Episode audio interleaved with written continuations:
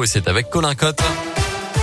Bonjour Colin. Bonjour Mickaël, bonjour à tous et à la une de l'actualité ce matin dans l'Ain, une maison détruite par un incendie cette nuit à Périeux dans le budget euh, près de Belay. Les quatre occupants ont pu quitter les lieux sans qu'il n'y ait de blessés selon les pompiers.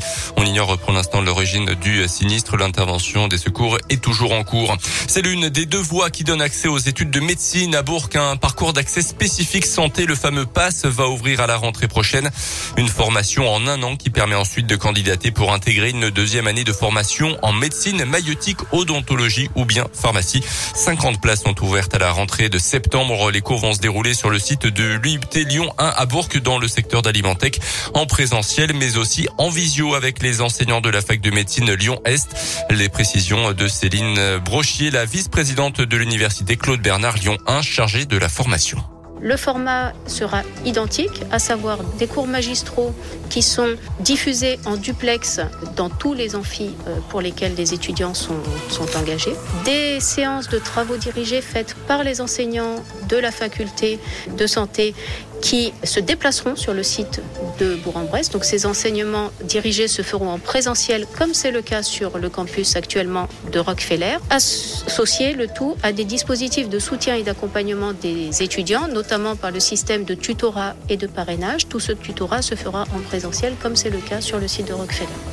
Les inscriptions se, font via Parcoursup. En ce moment, le département de l'Ain soutient la création de cette première année. 200 000 euros investis sur trois ans, notamment pour financer le système du tutorat. Dans l'actu aussi, chez nous, 12 mois de prison avec sursis pour un homme d'origine albanaise. En 2014, il avait incendié la voiture de l'auteur présumé d'un meurtre à Belay.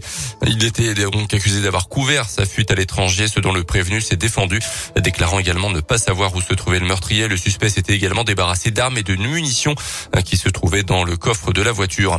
Un élu du RN mis en examen pour diffamation publique il y a un an sur un plateau de télé face aux députés Les Républicains de l'Inde, Damien Abad. Julien Audoul, l'actuel porte-parole du RN, avait accusé la mosquée d'Amberieu en budget de radical et de salafisme. Aussi, la polémique avait suscité l'indignation chez les musulmans à Amberieu réputés modérés, comme le soulignait d'ailleurs Damien Abad.